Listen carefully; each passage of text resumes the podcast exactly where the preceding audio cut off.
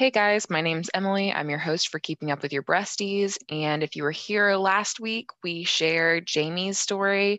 And today we are going to ask her some follow up questions. So, Jamie, looking back, what did you learn about yourself or others through your cancer journey? Mm. Well, I mean, I guess I learned that um, I really overthink things. I mean, prior to getting diagnosed, um, I think that I treated my body a little bit differently. I mean, I was, I feel like sometimes that I gave it to myself. They consider triple negative sometimes environmentally related. So, probably could have done things better with my body, essentially. Maybe or maybe not that would have made an impact. Who knows at this point? Um, but if I could go backwards or in retrospect, there's a lot of things health wise I probably could have modified. Those are easy things to do. Those are e- easy things to change. Like that, that's not difficult.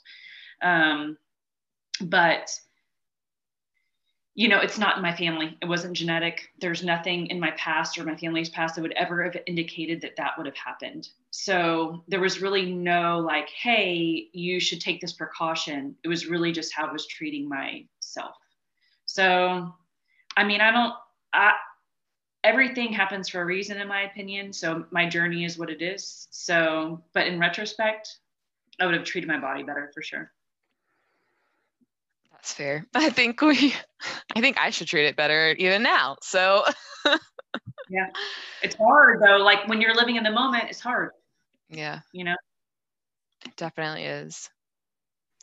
Um, what would you want your younger self to know if you could have prepared them? And if you can't relate to that, like, what would you tell someone just diagnosed?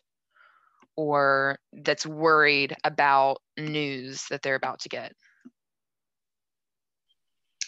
I mean, I've had a couple friends get diagnosed since I was. Theirs have not been my diagnosis. Theirs has been pretty aggressive and hardcore, and theirs is definitely a genetic thing.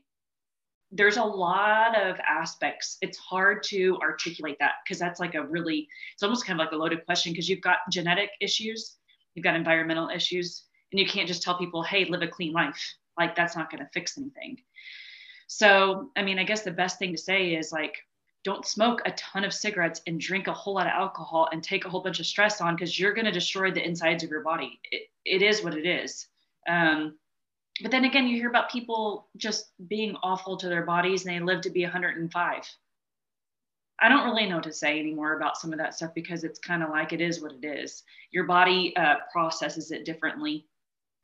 But to look back on on me specifically, man, I'm way healthier now than I was then. I mean, I'm not like a pure, clean living person. I've got my beverage, I'm fine with it. But I mean, I don't smoke cigarettes. I work out regularly, and I'm pretty cognizant of what I eat.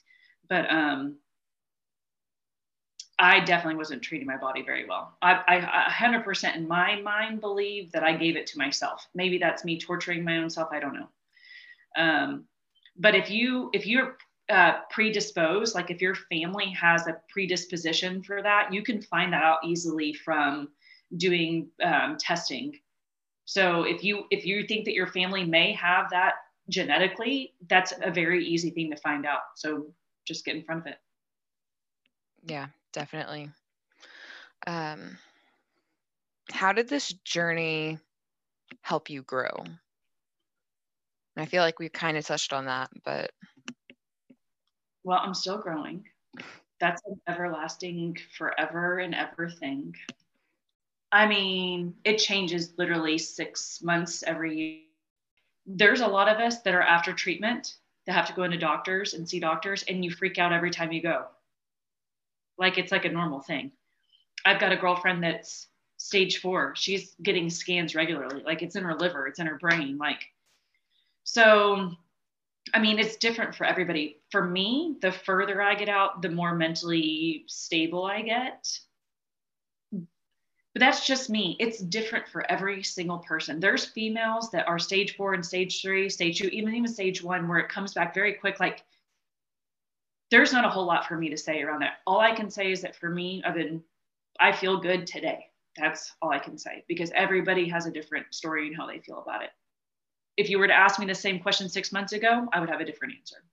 I think that's fair. Mm-hmm. Um, do you have any persisting symptoms from chemotherapy or like other cancer treatments? Well, I never had radiation, but I did have a double mastectomy. So I do have weird sensations on this side here. So every every time I have a sensation, I'm like, it's back, it's back, it's back, because I'm a hypochondriac. But she's like, it's normal, it's just your nerves, you know, coming back. Waking but, up. huh? They're waking up. Yes, that.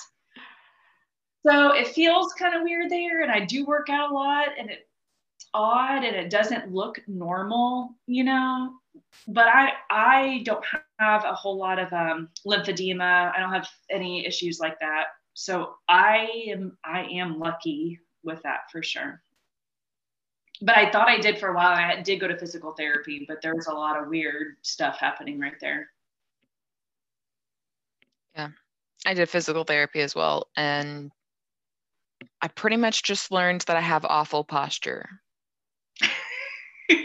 yes. They're like, you just need to stretch more. I'm like, I don't need to come to physical therapy to stretch. I'll go to yoga. Yeah.